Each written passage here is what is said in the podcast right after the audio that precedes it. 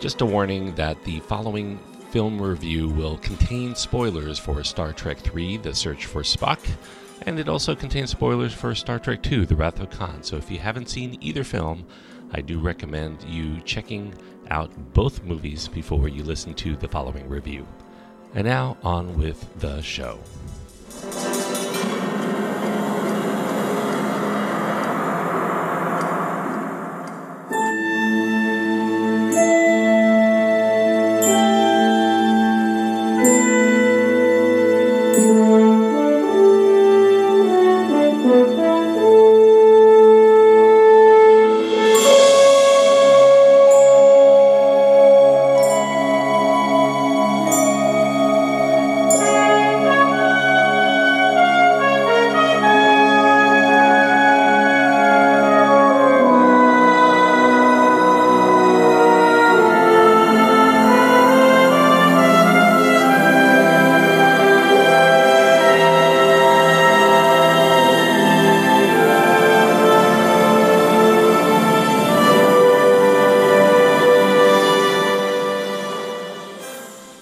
Welcome to Around the World in 80s Movies. My name is Vince Leo. I am the author of the film review website Qwipster.net. I invite you to check out over 4,000 of my written reviews. I cover all eras of film there. You can read them all at my website, Qwipster.net, Q W I P S T E R.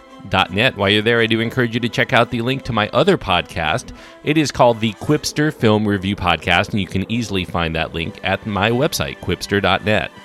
Today I'm going to be getting into the third part of what's going to be a six part series looking at Star Trek films, not only of the 1980s, but basically the original cast Star Treks. I'm not counting Star Trek Generations in that series for obvious reasons. That was really the kickoff of the next generation.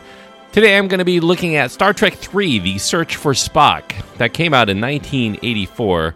It is a PG rated film. It does have violence and some mild language. The runtime is an hour and 45 minutes. Bringing back William Shatner, DeForest Kelley, Leonard Nimoy, George Takei, Walter Koenig, Nichelle Nichols. We also have returning cast members like Merritt Buttrick and Mark Lenard, who also appeared on the original Star Trek television show. Christopher Lloyd makes his debut here along with Dame Judith Anderson. James Sikking, John Larroquette is also in the film. You wouldn't really recognize him, he's in Klingon makeup throughout.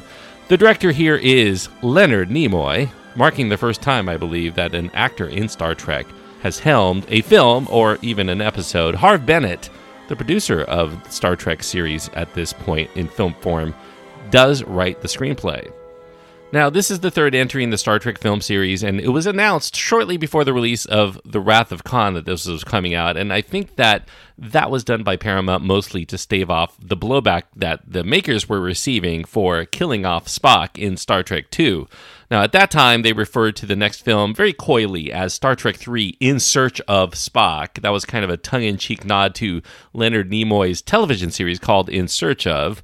When Star Trek II opened to the biggest opening weekend in box office history to that point, Paramount really put the green light in right away. They told producer Harve Bennett to immediately get to work on Star Trek III. Nicholas Meyer was not going to return, though. He felt that the death for Spock was final, and he was disappointed at the studio for tampering with his ending to The Wrath of Khan. Of course, if Paramount wanted to please fans beyond just looking for Spock's essence, they'd need Leonard Nimoy to agree to return.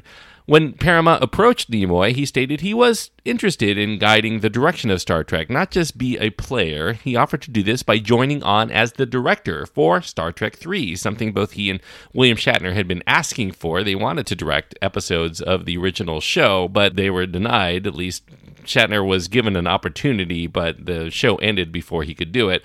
Nimoy felt that the first film was more about the Enterprise as an entity. The second film was more about Khan settling an old score with Kirk. And the third movie, he thought, it should be about the characters as friends. They are willing to make sacrifices to help one of their own who had fallen. They would act as a team to make sure their lineup stays intact. Now, Paramount was positive, but had preliminary doubts because Nimoy had yet to direct a film before, much less a big budget epic like Star Trek. He did have some experience in directing, though.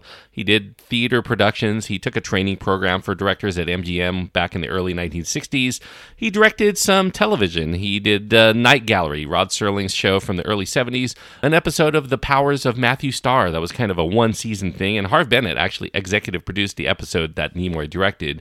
He also also directed William Shatner before. He did an episode of TJ Hooker in 1983, kind of as a warm up to get back into how to direct. And from there, Nimoy used his experience in Star Trek to pitch ideas he had for some time to convince Paramount of his vision and how it would be the right way to go with the franchise. He would put in the requisite visual effects and the starship battles, but those would be the gravy. The characters, their loyalties, they would provide the foundation to build upon going forward. And the actors would sell this because they were good actors. They don't often get a chance to shine, but he was going to allow that. His pitch to Paramount was that he would not be a problem in making the film, but he would be a solution to continuing the franchise out on the right course. He would make a film he knew that die-hard fans would enjoy. Now, after a bit of back and forth, Paramount was interested enough in Nimoy's vision to tell him to come up with a story to develop.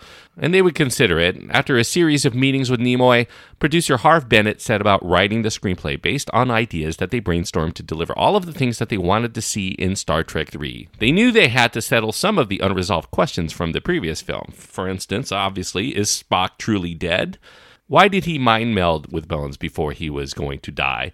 Is the Enterprise repairable? It had been heavily damaged in the fight with Khan, and will Kirk connect with his son? Kirk discovered he had a son, so what's going to happen there? The script outline carried the title Return to Genesis.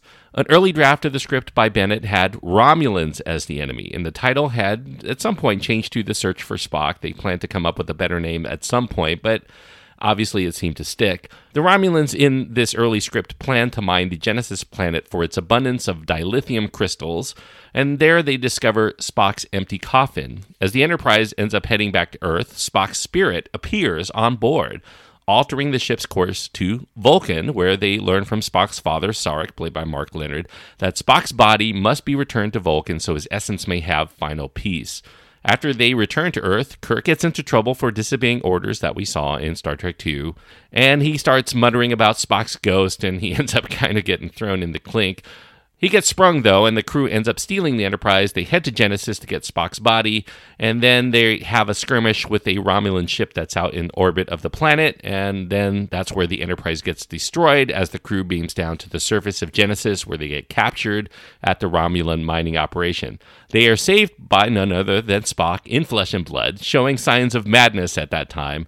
The Genesis planet is falling apart as well, and Kirk plays this gambit to beam them aboard the orbiting Romulan ship where they take control and head back to the Federation as Genesis disintegrates. That was the original story idea.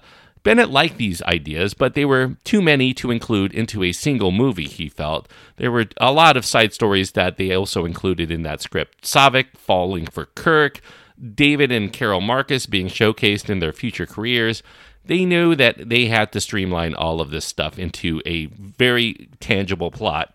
Nimoy ended up giving Bennett some pretty sage advice with his many years of Star Trek experience. He suggested that rather than Romulans, they should go with Klingons. They were nastier and they would make for a more formidable adversary. They wouldn't want things like dilithium, they would want the Genesis formula because it had destructive power. They did like the bird of prey design of the ship that they planned for the Romulans, so they decided that the Klingons should go with this ship. They had already built the design of this thing, they wanted to go with it, that Klingons would naturally be a race that would steal from the Romulans this bird like design. Nimoy also introduced into the story this Pon farr ritual. If you ever saw Amok Time, the original Star Trek television show episode, Spock would have to undergo every seven years as he aged this kind of mating ritual as part of the Vulcan race for males. It was at this time that they got the idea that the planet would be rapidly evolving along with Spock. They could eliminate Spock's ghost because Spock had done a mind meld. Spock's Katra, his essence, would speak through Bones McCoy as a result of their melding of minds in Star Trek II. Now, Gene Roddenberry, he worked as executive consultant again on Star Trek III. He was the one who made the suggestion that Genesis was unstable because it had a volatile type of protomatter injected as a shortcut to make it all work. This solved two issues with Genesis as a potential plot device because it was so powerful, it was probably going to be dominating so much of future episodes, future television series. They wanted it to kind of end here. So, by eh, highlighting it as a very dangerous thing, it would explain why Genesis would not be used in future and connected David into the storyline. He was made the scientist who had injected that proto matter illegally. Cheating would be punished in its way. It's kind of a moralistic way of doing the Star Trek films. David would end up paying for it with his life. Kirk had also done some things that probably were shortcuts. He defied Federation orders, and so as a result, he loses his son and the Enterprise in Star Trek III. Now, those decisions did not meet well with some fans, and including Gene Roddenberry. He despised the end of the Enterprise and says it was the film's greatest mistake. Some Star Trek fans did not also care for David dying in this film. They felt that he was introduced in the previous one, and then nothing was really done with him before he was out the door.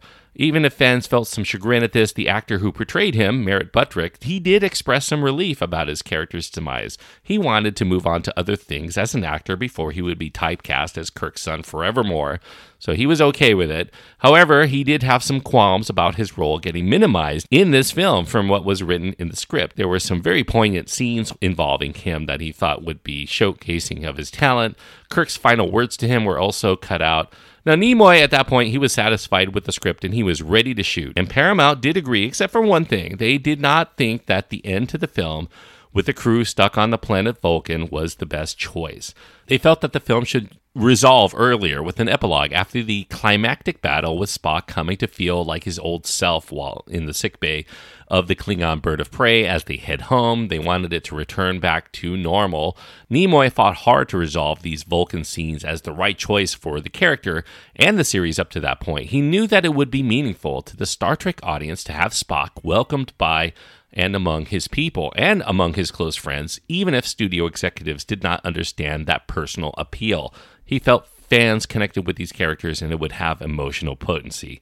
Now, William Shatner had his own qualms in the end about the script. He had issues with Kirk specifically being a passive player in the way that it was written instead of the center of the action. He wanted more to do. He listed some changes he wanted to be made, and so Nimoy and Bennett wanted to make sure all sides were satisfied, so they expanded Kirk's catalyst role in the film and they retained individual moments for each other character to find a way to contribute. Now, making a Star Trek film is not really easy because it does require that principal cast wanting to return. Each actor feels that they should get an increasing amount of screen time and a lot more things to do.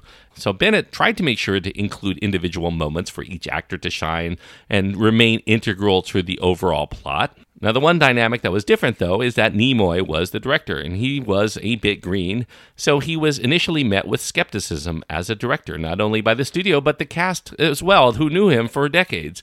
The studio kept him under tight supervision. They wanted to make sure he stayed on track.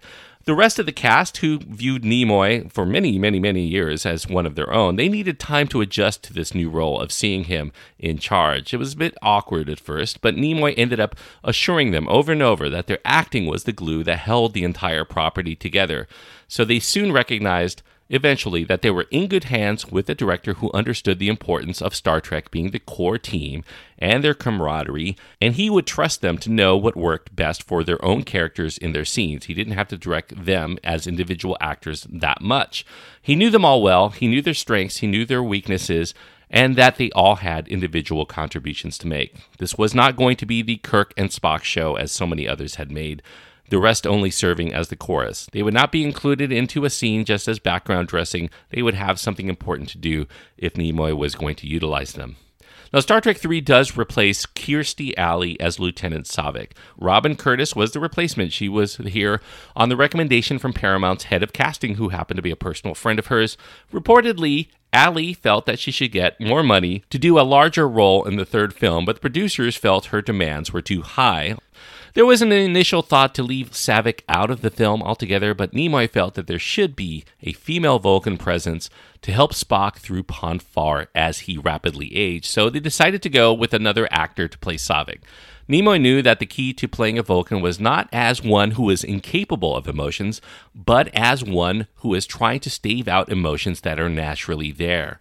He liked Robin Curtis because she exhibited that same facet of emotional control, but that sense that underneath that calm exterior, there were emotional wheels that were turning at all times that were being squashed down. Curtis did not draw upon Alley's performance for inspiration. She hadn't seen either of the Star Trek films prior to playing the role. In fact, she was not really familiar that much with Star Trek altogether. She relied solely on Nimoy's direction to play the part the way that he saw fit. The special effects, once again, were done by Industrial Light and Magic. They were brought in at the earliest stage possible to make sure that the film stayed on budget and on time. Nimoy was least familiar with the technical side of filmmaking, but he was experienced enough in science fiction to know how things should look on the screen. So Nimoy ended up working closely with Ken Ralston and his ILM team to make sure that they stayed on the same wavelength. There were new ships that they were going to construct, including the Federation ships like the Excelsior and the Grissom, the Klingon Bird of Prey, of course, and the design of the space dock. So, before they were involved early in the script development process, Bennett was able to incorporate many of the design ideas that the ILM team had into creating drama within his script, including a scene in which the Enterprise has to deal with the closed doors of the space dock and a subsequent chase by the USS Excelsior. Now, where Nimoy had to sacrifice due to the budget was the new sets, especially on ground zero of the Genesis planet. He had planned for massive shifts in climate, seismic events, snowstorms, volcanic activity, fires, earthquakes. It was all going to be very operatic. He wanted it to be a big space opera, Wagnerian. However, Paramount limited them to one soundstage to be allowed for the entire Genesis planet, and so it would become obvious that for those scenes it was going to be set in a studio because it was very claustrophobic. The interior of the Klingon bird of prey was also very restrictive. They had to limit actors that could fit onto the screen to just maybe two or three.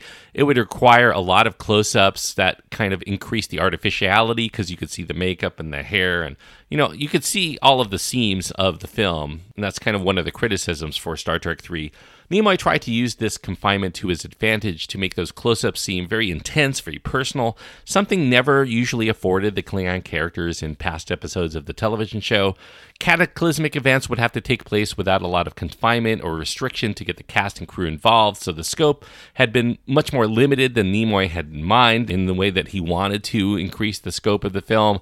The close up action might make some of what we see look obviously fake, but Nimoy was convinced that if they delivered a gripping story with great characterizations, audiences would overlook any flaws they saw in the production design.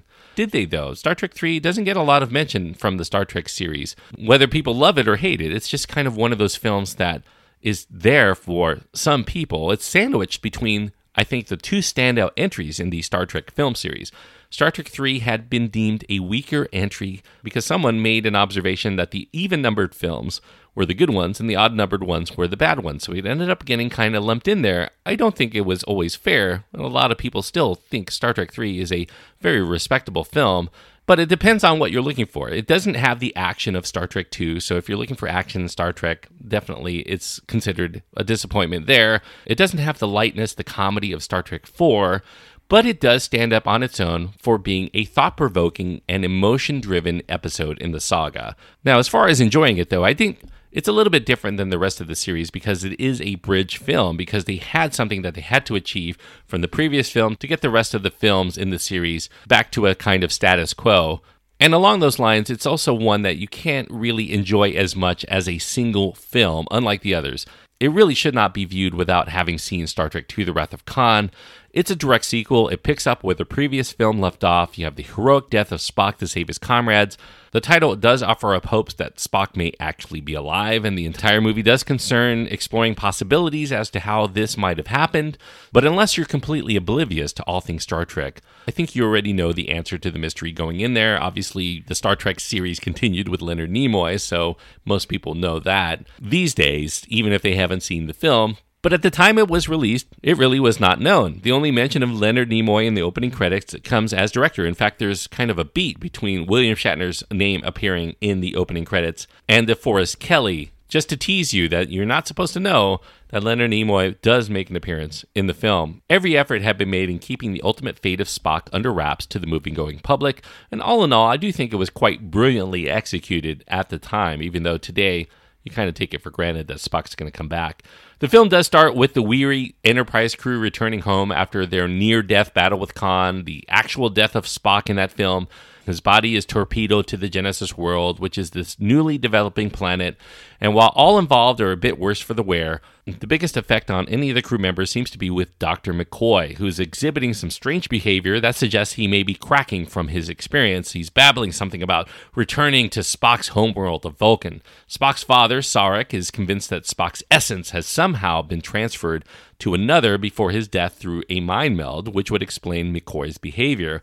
With an unknown life form detected on Genesis, Kirk wants to visit and find out if Spock's body has been reincarnated. But the instability of the area makes it off limits to anyone but science officers. So Kirk and company end up hijacking their old ship, the Enterprise, against orders, and they find that murderous Klingons have discovered news of the Genesis project and they're willing to kill anyone in order to gain information on the process. And that's the plot as it ended up appearing in the film. Now, although Star Trek 3 never does reach the fever pitch of its predecessor, it does have the most character touches of any Star Trek outing to date, including the television show. Fans who enjoy the characters and their importance to one another, it's going to be a very worthwhile drama for them.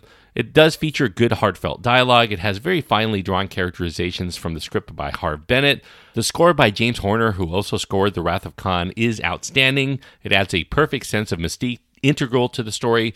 And as you'd expect, the special effects are also very well handled. The backdrops, the sets are gorgeous despite the limitations and the artificiality of some of that. Now, there are some nitpicks that I have with the film it's not a perfect movie. There's some footage early on from the Enterprise's security cameras to determine where Spock's Katra went. That's really shot for shot sequences that we saw in Star Trek II. I don't know how those security cameras end up editing the film the way that Nicholas Meyer had kind of put it together. The Klingons often switch back and forth in their conversations between speaking Klingon and English in ways that are not very consistent. The crew of the Enterprise takes over a Klingon bird of prey without a lot of muster fuss as to how they're going to navigate it. Kirk ends up offering a hand to try to save the big bad Klingon boss, Kruge, played by Christopher Lloyd. But Kruge was the reason why his son was murdered. It doesn't really make sense given that Kirk is very unforgiving of the Klingons in many other respects.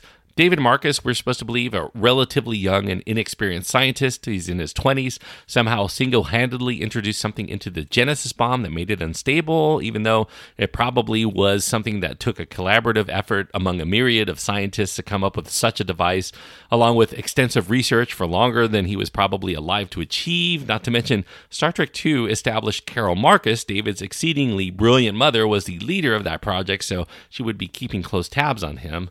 You know, these nitpicks are things you probably think about when you've seen this film quite a few times. The test audiences, despite all of those nitpicks, responded very positively to the film, Paramount Brass also enjoyed what Nimoy had delivered, and before the movie opened, they asked him to direct the next film in the series, feeling that he had a unique vision that worked very well not only for management, but the actors and the crew seemed quite responsive to him. Disruptions to the filmmaking process that existed for the previous two films had been mostly eliminated all around for Star Trek 3.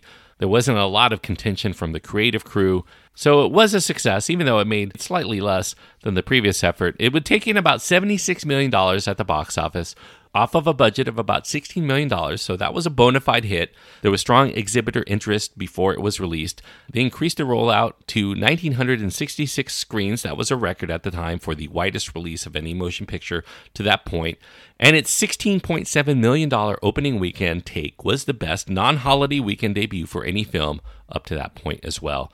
However, despite that head start, Star Trek II did take in more with less of a budget, likely due to being a film that fostered more repeat viewings. You could watch Star Trek II over and over and still enjoy it. Star Trek III was very heavy and very dark, not something that a lot of people wanted to re experience every week in the theater.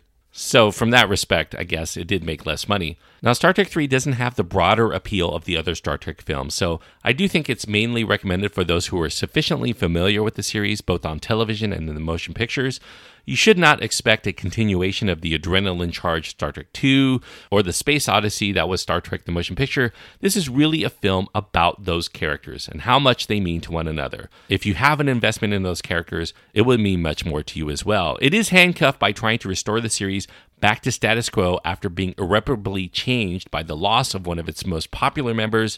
It may not enjoy the creative freedom allowed the other entries, but for what it is, I do think that Star Trek 3 is remarkably insightful and it does get the job done with surprising intelligence without a lot of silly gimmicks or these hackneyed twist developments. It's a straight shot, very simple pleasure, and I do think that if you're a Star Trek fan, Star Trek 3 is strongly recommended, and I think that you will appreciate it most. So, for all of that, I do think that it is a good film, and that's why I'm going to give Star Trek 3 three and a half stars out of four. Three and a half stars on my scale means that I do think it's a good film. Just make sure that you've seen Star Trek 2 before that. And the more familiar you are with the original Star Trek episodes of the television show, I think the more bang for your buck you're going to get out of it as well. So if you're a Star Trek fan, it definitely will deliver. If you're a passive Star Trek fan, I do think that you have to kind of go along with the flow in order to keep up with the series. But still, there is a lot here to like. So, three and a half stars out of four is what I give Star Trek 3. Now, I gave four stars to Star Trek 2. There's going to be one more film in this series that I think qualifies as potential best Star Trek film made, and that is the film I'm going to be talking about for the next episode.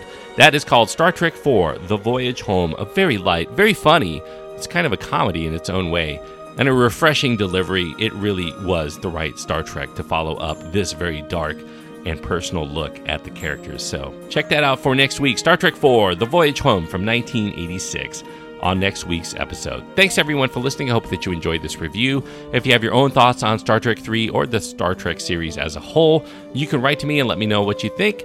You can find my contact information at my website. That's at qwipster.net, Q W I P S T E R.net. You can also go there to find links to my Twitter feed, Facebook page, Instagram, or just my email. You can even leave comments at the end of my written reviews. Any of those ways are adequate to get in touch with me and let me know what you think. And until next time, thanks everyone for joining me on this trip around the world and around the Genesis planet, but not too close. I'm old enough, I don't need to get any older in 80s movies.